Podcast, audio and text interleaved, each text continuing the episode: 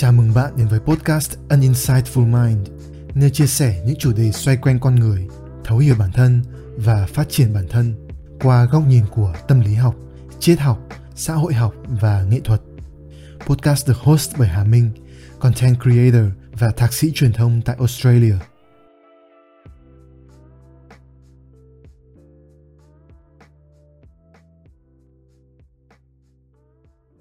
Xin chào tất cả mọi người. Chào mừng mọi người đã đến với podcast channel của Hà Minh.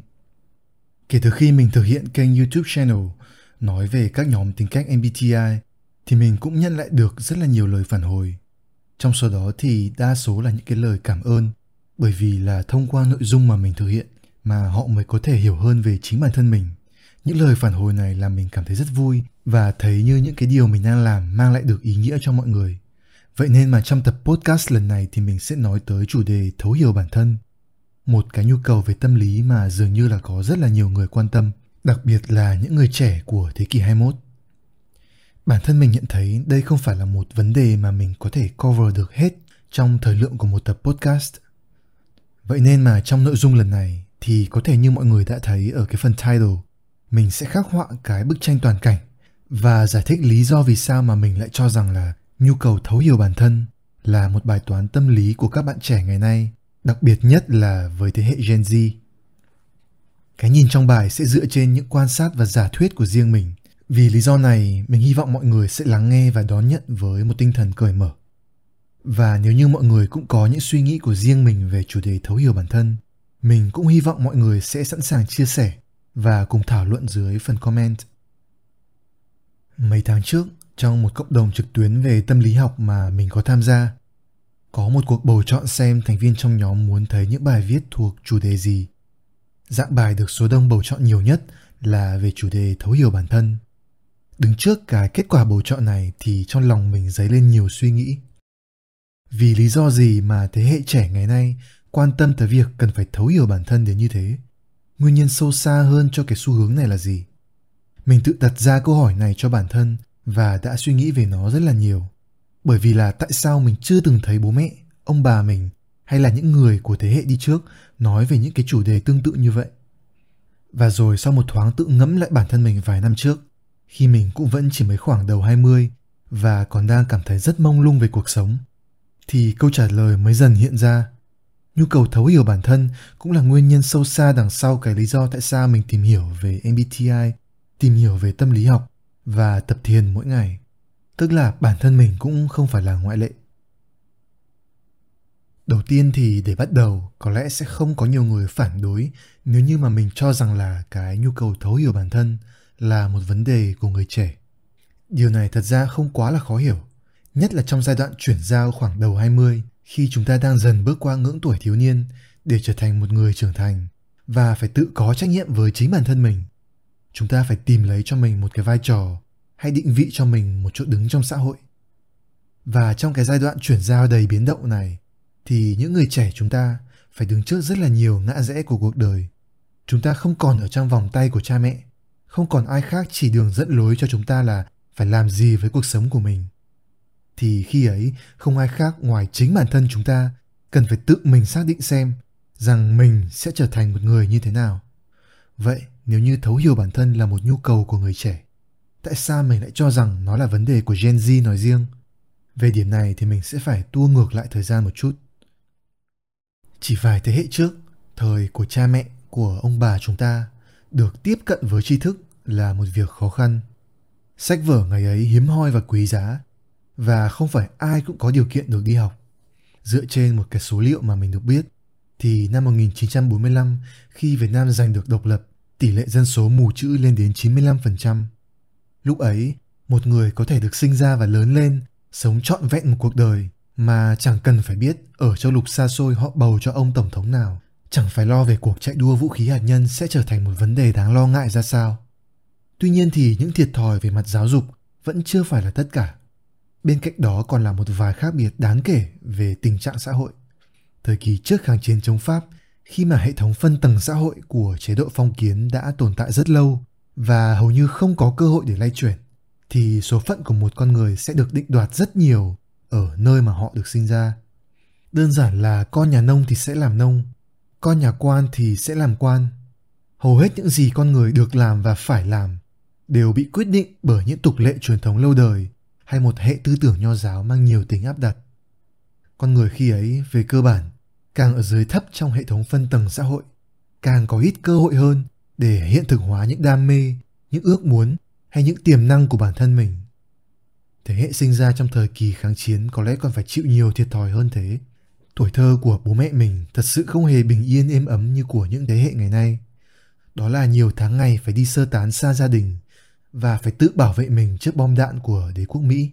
Mối bận tâm lớn nhất khi ấy là tự bảo toàn mạng sống và làm sao để trở nên có ích trong cái công cuộc tái xây dựng đất nước.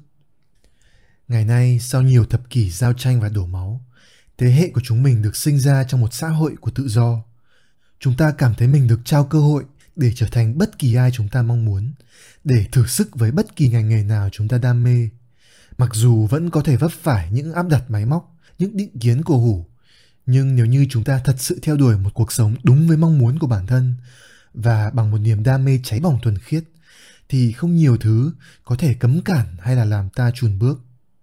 Đến đây thì mọi người hãy cùng mình chỉ dừng lại một chút thôi để quan sát cái bức tranh toàn cảnh về cái thế giới hiện đại nơi chúng ta đang sống. Chưa từng có một thời kỳ nào trong lịch sử mà kiến thức lại trở nên gần gũi đến thế.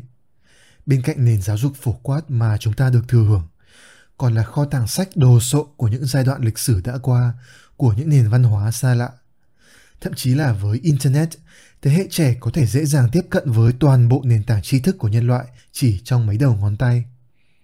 Chúng ta có thể tìm hiểu về mọi thứ trên đời chỉ thông qua chiếc màn hình chữ nhật. Chúng ta có thể gặp gỡ và nói chuyện với những người ở cách xa mình cả trăm km hay thậm chí là ở phía bên kia của trái đất, tất cả chỉ trong vòng một tích tắc. Những thứ tưởng chừng như là không thể trong quá khứ, nay trở thành có thể. Những thứ đối với những thế hệ trước là điều kỳ diệu, thì đối với Gen Z lại là điều bình thường. Những sự thay đổi này cũng mở ra vô vàn lĩnh vực mới, những cơ hội mới, những khả năng mới. Tuy nhiên thì mọi thứ vẫn chưa dừng lại ở đó. Thế giới vẫn đang tiếp tục thay đổi, thậm chí là thay đổi với một cái tốc độ chóng mặt. Và không như những thế hệ trước, khi không có quá nhiều sự lựa chọn cho cuộc đời của mình, ngày nay với bất tận những cơ hội mở ra trước mắt, những người trẻ chúng ta may mắn được thừa hưởng sự tự do để có thể có cái quyền lợi được đưa ra những sự lựa chọn phù hợp nhất với bản thân mình. Chúng ta cũng được có cơ hội để tiếp cận với nguồn tài nguyên kiến thức, thông tin để hỗ trợ cho chúng ta trong những quyết định. Cảm tưởng như mọi câu hỏi đều có thể tìm được câu trả lời chỉ với vài cái google search. Ngoại trừ một câu hỏi rất quan trọng mà mình tin là bất kỳ ai cũng đã từng tự hỏi ít nhất vài lần trong đời. Một câu hỏi mang tính cốt lõi mang tính hiện sinh và làm nền móng cho tất cả hiện thực đang diễn ra xung quanh chúng ta? Đó là câu hỏi tôi thật sự là ai? Thời mình còn nhỏ, mình cũng không nhớ chính xác là khoảng bao nhiêu tuổi. Chắc là trong giai đoạn khoảng từ 9 đến 12 tuổi gì đó. Thời điểm đấy thì đã từng có những cái lúc mà mình thấy hoang mang với tất cả mọi thứ về cuộc sống. Mình đã từng tự hỏi bản thân là, tại sao mình lại được sinh ra? Tại sao mình lại là mình mà không phải là bất kỳ ai khác. Mình thật sự là ai? Ý nghĩa của cuộc sống là gì? Ý nghĩa của tất cả mọi thứ là gì? Lúc ấy mình cảm tưởng như tất cả thực tại xung quanh mình chỉ là những cái mảnh ghép rời rạc cho một cái câu đố bí ẩn nào đó của vũ trụ mà đến chính bản thân mình cũng không thể hiểu. Mình rất phân vân, không biết nên cố gắng đi tìm kiếm câu trả lời hay là nên tiếp tục sống như một đứa trẻ bình thường và hòa mình trở lại với cái guồng quay của cuộc sống tất nhiên là những câu hỏi ấy chỉ dẫn mình đi lòng vòng mà không tới được đâu cả. Một thời gian rồi thì mình cũng thôi đặt ra cho bản thân những câu hỏi như vậy. Sau này thì mình được biết những khoảnh khắc như vậy còn được gọi là existential crisis hay là một cuộc khủng hoảng hiện sinh. Có một cái sự thật đó là không ai trong chúng ta yêu cầu được sinh ra. Thế nhưng bằng một cái kịch bản ngẫu nhiên nào đó của vũ trụ mà một ngày chúng ta tự thấy mình tồn tại trên cõi đời này được sinh ra trong gia đình này và vào đúng cái thời điểm này của dòng thời gian bất tận. Đó là một sự thật vừa tình cờ, vừa chớ trêu, mà cũng vừa kỳ diệu. Chúng ta có một khuôn mặt mang đường nét hao hao giống cha mẹ. Chúng ta có một cái tên để tự phân biệt được mình trong mọi tương tác xã hội. Tất cả mọi thứ như đã được sắp đặt từ trước như vậy rồi. Chúng ta hầu như không có quyền lựa chọn. Thay vào đó thì chỉ cần phải tập trung vào việc chúng ta sẽ sống cuộc đời mình như thế nào mà thôi. Tuy nhiên thì cuộc sống này chưa bao giờ là đơn giản. Nhà Phật nói, đời là bể khổ. Khi bước vào cuộc đời thì chúng ta cũng phải đối diện với rất nhiều nỗi hoang mang. Chúng ta không biết lựa chọn những ngã rẽ nào trong cuộc đời. Chúng ta muốn chọn được một ngành nghề phù hợp, muốn chọn được một người bạn đời chuẩn gu. Chúng ta muốn được trải nghiệm một sự tồn tại đích thực theo như định nghĩa của những nhà triết học hiện sinh. Đó là được sống một cách đúng đắn nhất, chân thật nhất với bản thân, như cái cách mà người đời vẫn hay dạy. Hãy cứ là chính mình. Just be yourself. Thế nhưng mà làm thế nào để được là chính mình thì lại chẳng ai nói tới. Làm sao để chúng ta có thể được là chính mình trong khi chưa thật sự hiểu rõ rằng mình là ai? Nếu như chúng ta không hiểu được mình thì làm sao có thể lựa chọn được những gì là tốt nhất cho bản thân? Làm sao chọn được những con đường mà mình muốn đi, đến được những nơi mà mình muốn đến? Vậy nên mà khi không tìm ra được câu trả lời cho câu hỏi này, thì thẳm sâu trong lòng mỗi người hẳn sẽ vẫn còn đó một nỗi hoang mang. Một nỗi hoang mang to lớn nhất, quan trọng nhất và bao hàm tất cả những nỗi hoang mang khác trong đó. Bản thân chúng ta thật sự là ai? Chúng ta tin rằng mình không bị giới hạn trong thân xác. Chúng ta biết rằng mình không bị định nghĩa bởi danh xưng. Chúng ta ngầm hiểu rằng câu trả lời cho bài toán thấu hiểu bản thân sẽ không thể được tìm thấy ở thế giới khách quan bên ngoài. Ấy là mặt trái của sự tự do mà ít ai bàn tới. Thế hệ chúng ta may mắn được giải phóng khỏi những khuôn mẫu của xã hội, được trao cho những cơ hội tuyệt vời để hiện thực hóa bản thân. Tuy nhiên thì, chúng ta lại không ngờ rằng sự tự do luôn đi cùng với trách nhiệm. Tự do càng nhiều, trách nhiệm cũng càng lớn. Khi không còn một thứ tác động ngoại cảnh nào tìm cách áp đặt cách chúng ta phải sống điều đó cũng có nghĩa chính bản thân mỗi chúng ta phải tự tìm ra câu trả lời cho riêng mình. Không ai khác có thể chỉ cho ta cách giải, bởi vì dường như mỗi người đều được phát một đề thi riêng.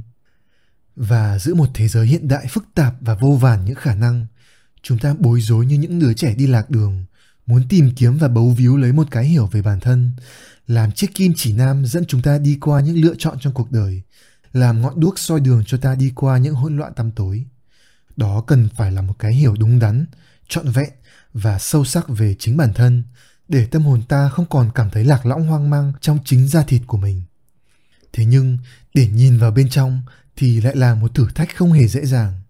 Đặc biệt, việc này lại còn càng khó khăn hơn nữa trong bối cảnh thế giới hiện đại ngày nay. Chứng kiến sự thay đổi của thế giới trong vòng 27 năm mình tồn tại trên cuộc đời càng làm mình cảm thấy chắc chắn hơn với nhận định này khi xã hội ngày càng hiện đại hóa càng thử thách hơn cho chúng ta để có thể tự thấu hiểu bản thân mình điều này cũng có nghĩa khi mình nói thấu hiểu bản thân là một vấn đề của thế hệ trẻ trong thế kỷ 21, mình không có ý nói những thế hệ đi trước không thấu hiểu bản thân họ. Thay vào đó, mình muốn nói tới việc thế hệ trẻ ngày nay gặp phải nhiều rào cản hơn trong việc nhìn vào bên trong chính mình. Việc thấu hiểu bản thân ngày càng trở nên khó khăn hơn trong bối cảnh của xã hội hiện đại có rất là nhiều rào cản và chướng ngại vật. Để lý giải cho điều này thì mình sẽ quay trở lại với cái bức tranh thế giới ngày nay mà mình đã miêu tả lúc trước thế hệ Gen Z ngày nay sớm được tiếp cận với công nghệ thông tin hơn bất kỳ thế hệ nào trong lịch sử.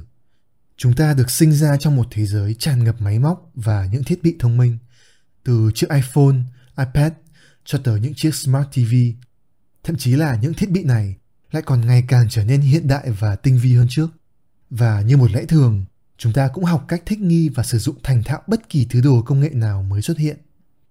Tất cả những sự tiến bộ về công nghệ làm thế giới xung quanh chúng ta tràn ngập những kích thích.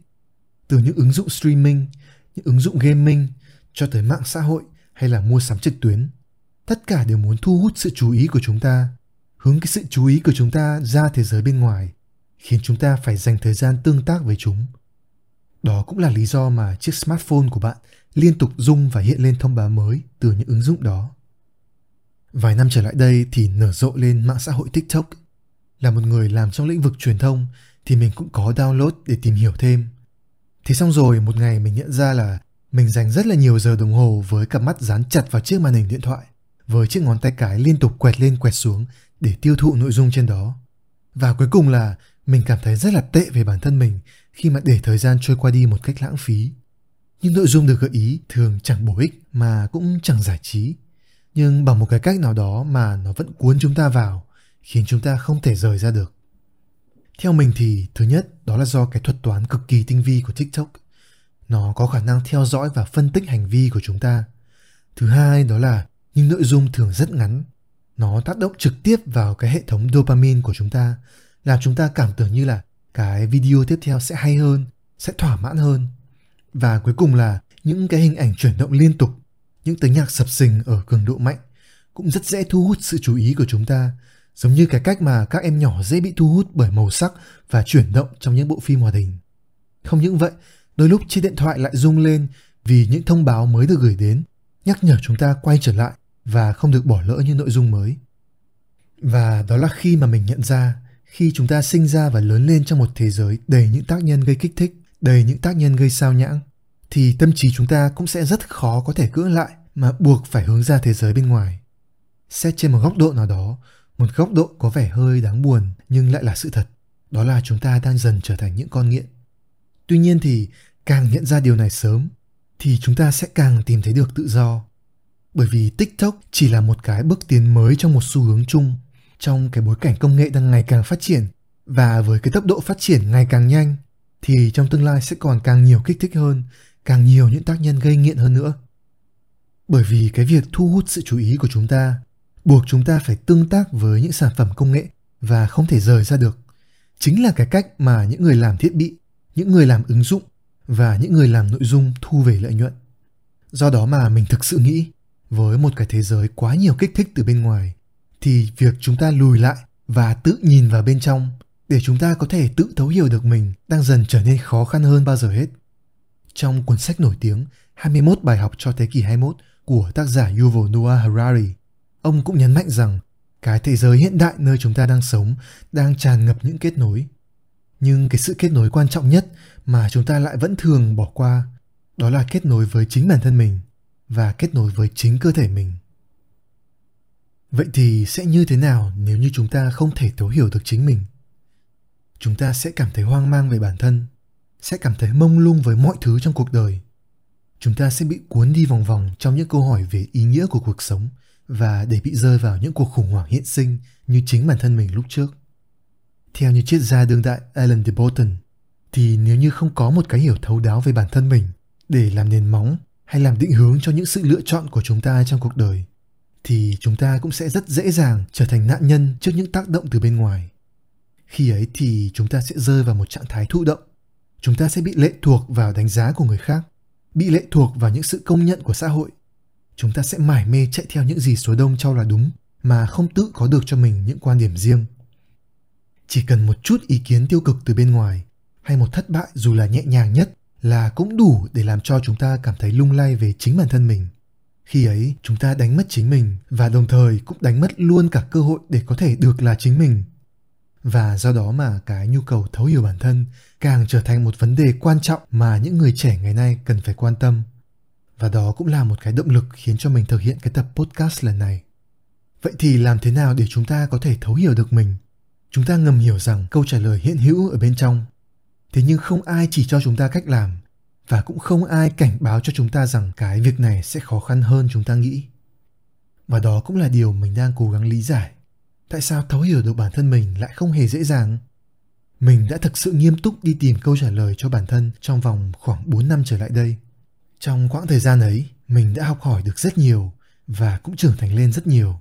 Mình đã hiểu hơn về chính bản thân mình và cuộc sống của mình cũng đồng thời vơi bớt đi những nỗi hoang mang, những nỗi bất an hoặc chí ít mình đã có thêm nhiều sự tự tin để sẵn sàng đương đầu với những khó khăn ấy.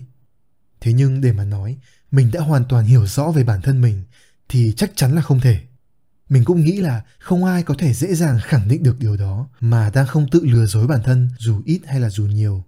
Lý giải cho việc này thật ra lại rất là dễ hiểu, bởi vì bằng một cái sự sắp xếp tình cờ của vũ trụ mà chúng ta sinh ra là một con người, mà con người là những loài động vật vô cùng phức tạp và thậm chí mỗi con người lại phức tạp theo một cách hoàn toàn riêng biệt cuộc đời chúng ta dù cho nhỏ bé thế nào dù cho ngắn ngủi ra sao hóa ra lại là những thực thể phức tạp nhất, bí ẩn nhất và cũng kỳ diệu nhất để minh họa cho luận điểm này thì mình sẽ lấy ví dụ về chính bộ não của chúng ta. Các nhà khoa học ước tính trong não bộ của chúng ta có tới 100 tỷ neuron thần kinh.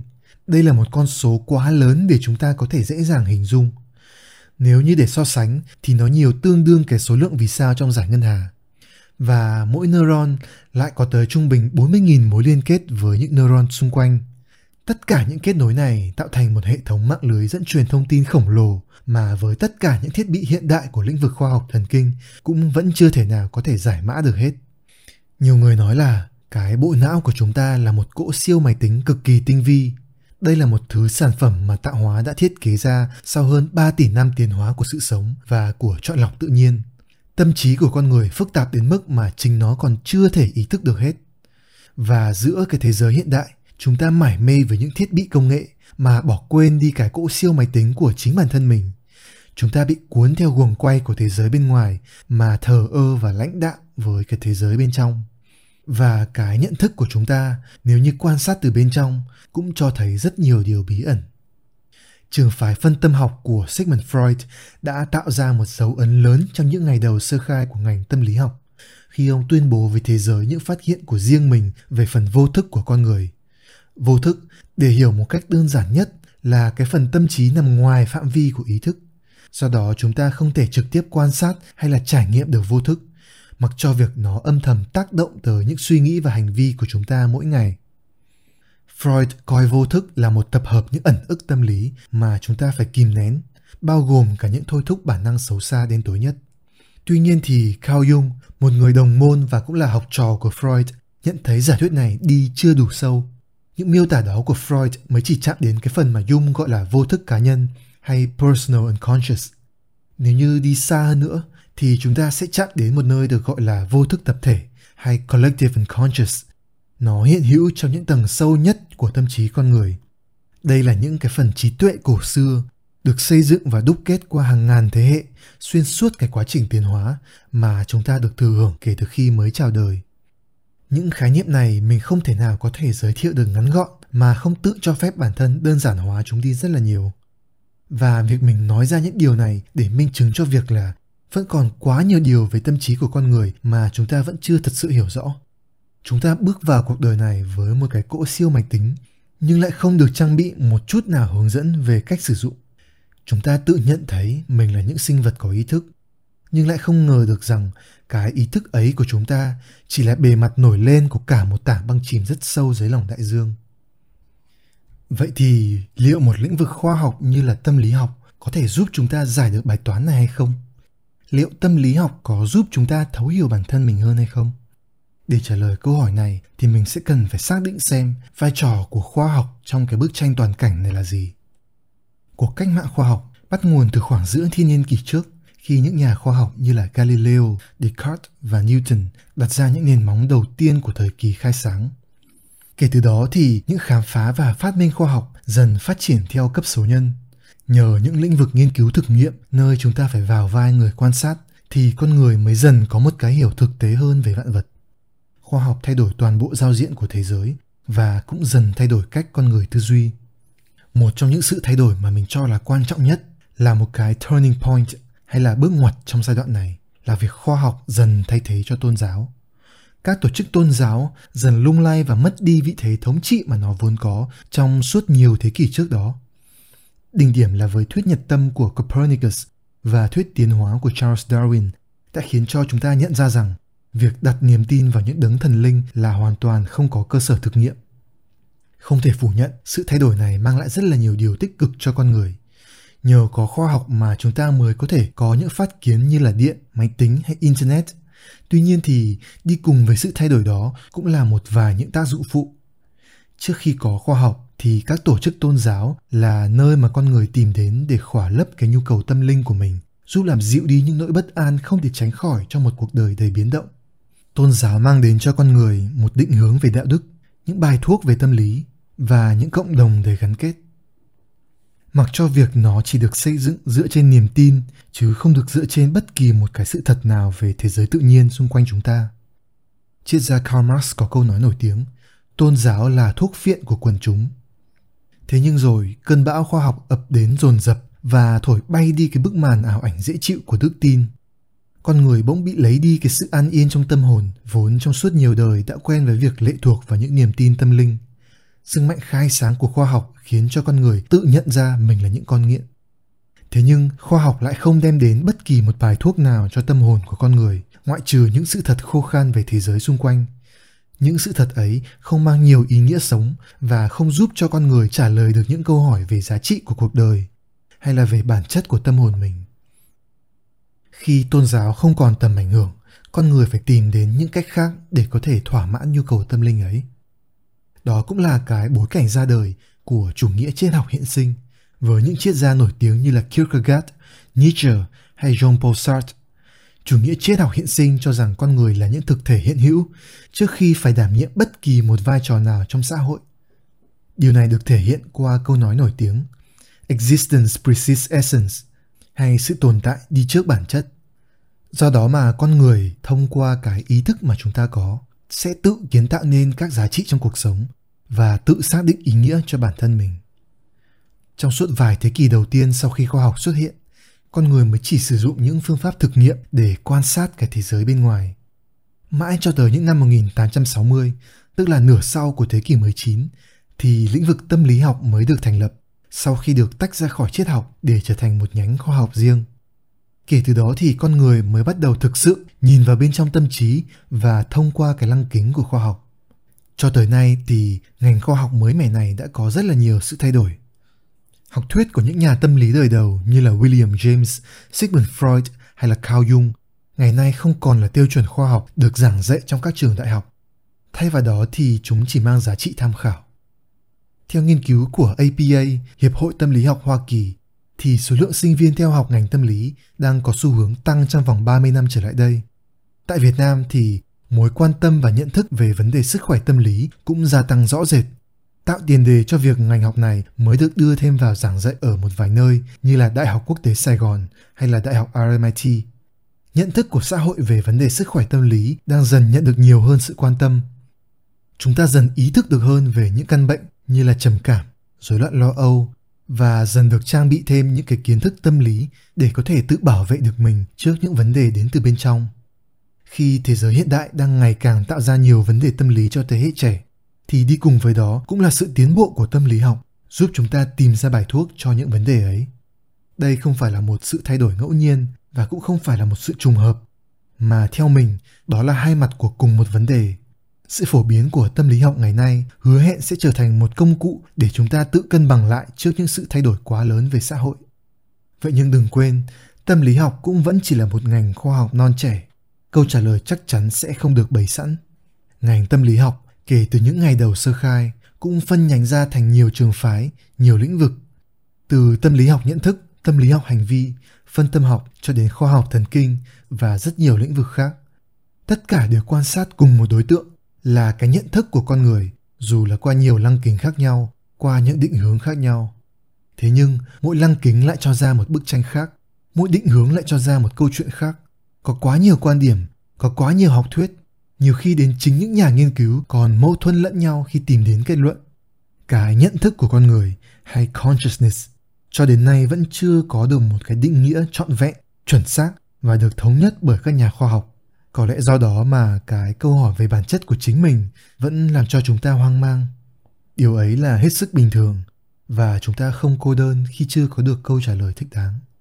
Vậy thì chúng ta sẽ có thể làm được những gì để có thể thấu hiểu được bản thân mình hơn? Sau đây thì mình sẽ chia sẻ một vài suy nghĩ của mình về cái hành trình này.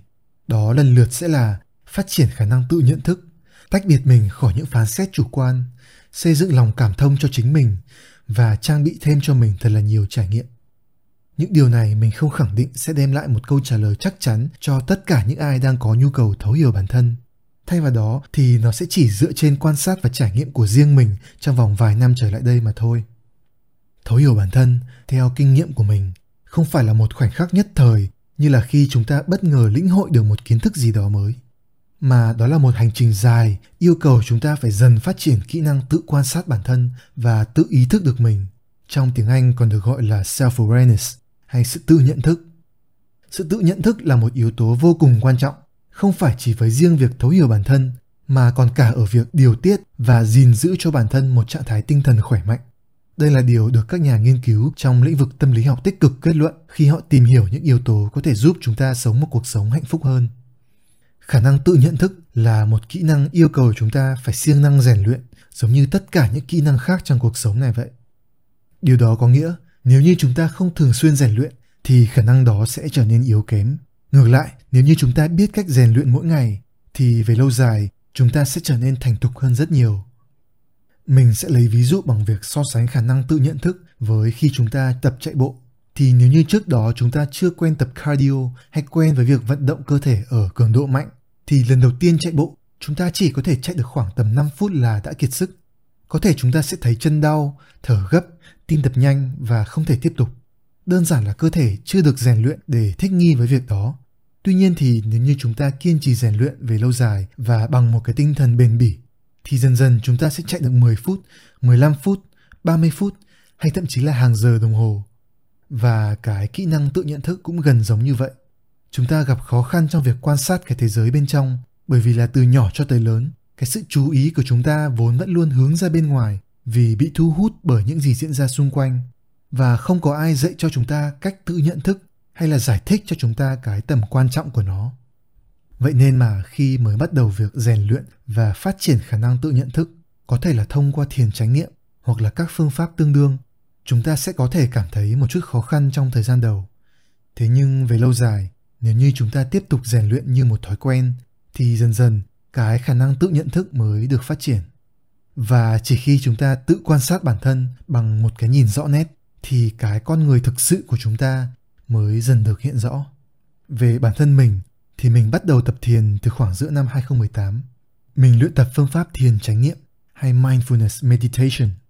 Mỗi ngày mình sẽ dành ra khoảng 20 phút buổi sáng chỉ để hướng sự chú ý vào hơi thở bằng tất cả sự tập trung của mình và học cách duy trì sự tập trung ở đó bằng một cái tâm thế không phán xét. Từ đó thì mình có thể thư giãn được tâm trí để có thể quan sát và cảm nhận được những gì đang diễn ra bên trong con người mình. Khi chúng ta thực hành quan sát bản thân, chúng ta cũng sẽ không tránh khỏi cái việc vội vàng tự đánh giá chính mình bằng những thiên kiến mà chúng ta đã sẵn có. Những thiên kiến này được xây dựng và hình thành xuyên suốt quá trình chúng ta lớn lên, hoặc là do chúng ta tự tạo ra cho bản thân mình hoặc bị tạo thành bởi những quan điểm từ bên ngoài. Nhưng dù là cái thiên kiến ấy được tạo thành như thế nào đi chăng nữa, nếu như nó không đến từ một cái hiểu thấu đáo về bản thân, thì chúng ta không nên bám chấp vào nó. Vì cái thiên kiến ấy sẽ không nói lên sự thật về con người ta, thay vào đó nó sẽ chỉ là một cái nhìn chủ quan về bản thân, cấu thành bởi cái tôi của chúng ta như một nhân vật chính trong câu chuyện cuộc đời mình. Điều này có nghĩa là gì? Có thể chúng ta đã sẵn có những đánh giá quá tiêu cực hoặc là quá tích cực về bản thân. Ở trường hợp thứ nhất, nếu như chúng ta tự đánh giá mình một cách quá tiêu cực thì sự tự tin của chúng ta sẽ rơi xuống rất thấp. Chúng ta sẽ vô tình bỏ qua việc nhìn nhận đúng đắn những phẩm chất tốt đẹp hay những thế mạnh riêng biệt của bản thân mình. Ngược lại, nếu như chúng ta đánh giá bản thân quá cao thì chúng ta sẽ rất dễ trở thành nạn nhân của căn bệnh ái kỷ mà không hề ý thức được những thiếu sót của bản thân. Những thiếu sót này đơn giản là sẽ rơi vào một điểm mù trong nhận thức nơi chúng ta không dám thẳng thắn thừa nhận. Trong cái thế giới quan của mình, thì tất cả mọi người, dù là bất kỳ ai, cũng đều có mặt tốt và mặt xấu, mặt sáng và mặt tối, mặt thiện và mặt ác. Nó tạo thành hai mảng màu đối lập trong tâm hồn của chúng ta. Không có ai là tốt đẹp hoàn hảo, và cũng không có ai là tuyệt đối xấu xa. Có tốt ắt sẽ có xấu, mà có xấu ắt sẽ có tốt. Vậy nên, nếu như chúng ta tự nghĩ về bản thân mình một cách quá cao đẹp chúng ta đang bỏ sót đi những mặt xấu của mình. Ngược lại, nếu như chúng ta hạ thấp bản thân một cách thái quá, chỉ toàn nhìn thấy những điểm yếu kém ở bản thân, là chúng ta cũng quên mất rằng mình cũng có những điểm tốt. Những thiên kiến chủ quan ấy về bản thân, về cơ bản là không trọn vẹn. Nó không phản ánh hoàn toàn về con người chúng ta và do đó cũng không chính xác. Vậy thì khi chúng ta học được cách tự nhận thức, tự quan sát bản thân mình, chúng ta nên tự xác định được những thiên kiến sẵn có này và vì những cái thiên kiến này, không phải lúc nào cũng đúng. Tốt nhất là chúng ta nên tự tách mình ra khỏi chúng. Thay vào đó thì, ở vị trí người quan sát, chúng ta cần phải đặt bản thân vào một vị trí khách quan nhất có thể.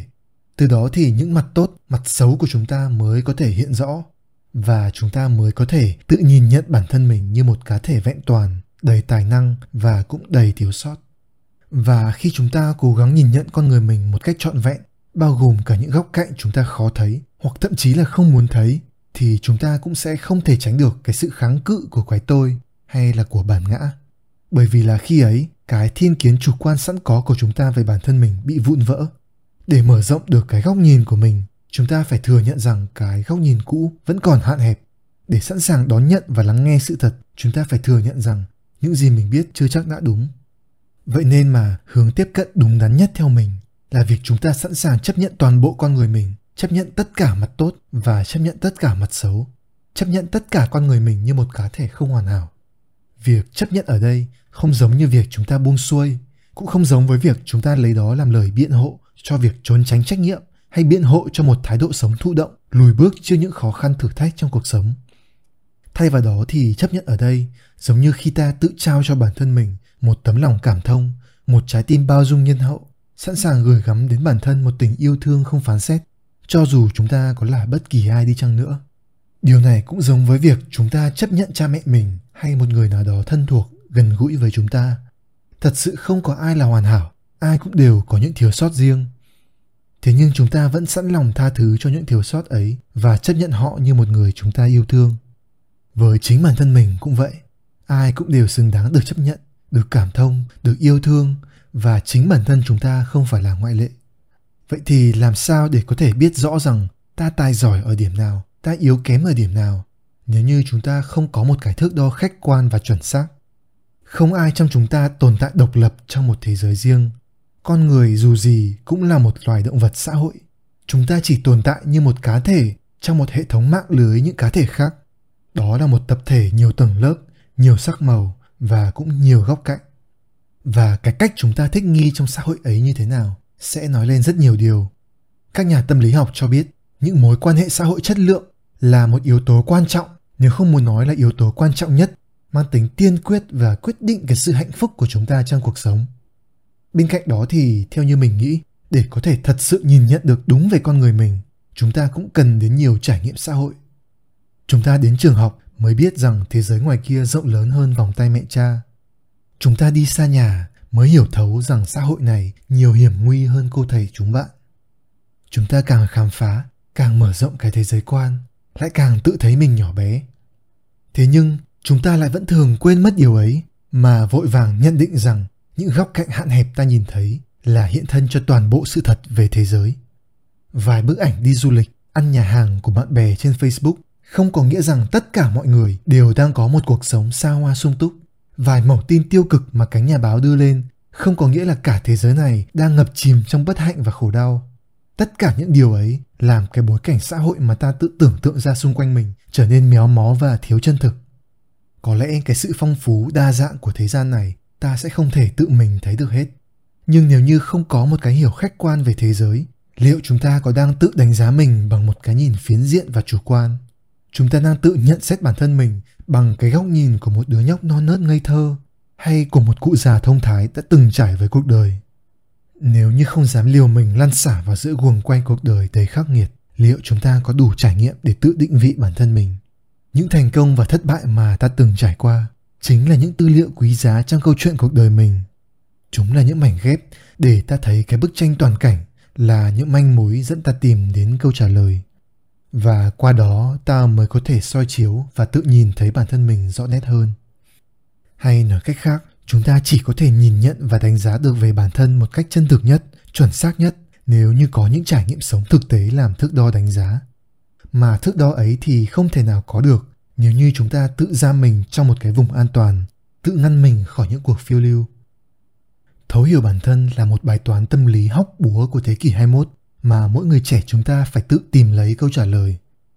Đó là một hành trình dài miên man, dễ có khi khiến ta phải đầu hàng nản chí. Nó là thành quả của một quá trình dài tự nhận thức, tự phản chiếu. Nhưng đừng quên, nó khó khăn vì bạn là một cá thể kỳ diệu và độc nhất. Bên trong tâm hồn bạn vẫn ẩn chứa những bí ẩn phức tạp nhất của vũ trụ.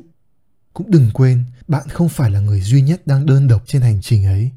Hãy cùng thấu hiểu bản thân và thậm chí là thấu hiểu lẫn nhau để chúng ta cùng được sống đúng với con người mình để có thể cùng nhau xây dựng một thế giới nơi mỗi chúng ta được chấp nhận và yêu thương như một tâm hồn tự do và riêng biệt. Nhà tâm lý học Cao Jung có câu nói nổi tiếng: Tầm nhìn của bạn sẽ chỉ trở nên rõ nét nếu như bạn có thể nhìn vào sâu trong trái tim mình. Người nhìn ra bên ngoài sẽ chỉ mơ mộng, người nhìn vào bên trong mới thật sự tỉnh giấc. Và cuối cùng thì rất cảm ơn mọi người đã nghe đến hết tập podcast này của mình. Đây là một bài viết mà mình đã ấp ủ và chỉnh sửa cũng đã được một thời gian. Hy vọng rằng nội dung của mình đã giúp cho mọi người có thể hiểu hơn một chút cái bức tranh toàn cảnh của nhu cầu thấu hiểu bản thân ngày nay và thậm chí là cả một vài những cái khó khăn, những cái thử thách trên hành trình tự kết nối với chính mình. Nếu như thấy bổ ích và đồng thời yêu thích những nội dung chất lượng về các chủ đề xoay quanh con người như là tâm lý học, triết học, nghệ thuật thì đừng quên bấm follow podcast channel của mình để không bỏ lỡ những tập tiếp theo. Đồng thời thì mình cũng có một cái kênh YouTube channel về những đề tài tương tự. Mọi người chỉ cần lên YouTube và search Hà Minh. Mình rất hy vọng sẽ tiếp tục nhận được những cái sự ủng hộ của mọi người để có thêm động lực mà làm ra thêm những cái nội dung có ý nghĩa, mang giá trị thiết thực đến cuộc sống của mọi người. Và cuối cùng thì một lần nữa rất cảm ơn mọi người đã dành thời gian lắng nghe mình chia sẻ và hẹn gặp lại mọi người trong những tập podcast lần sau.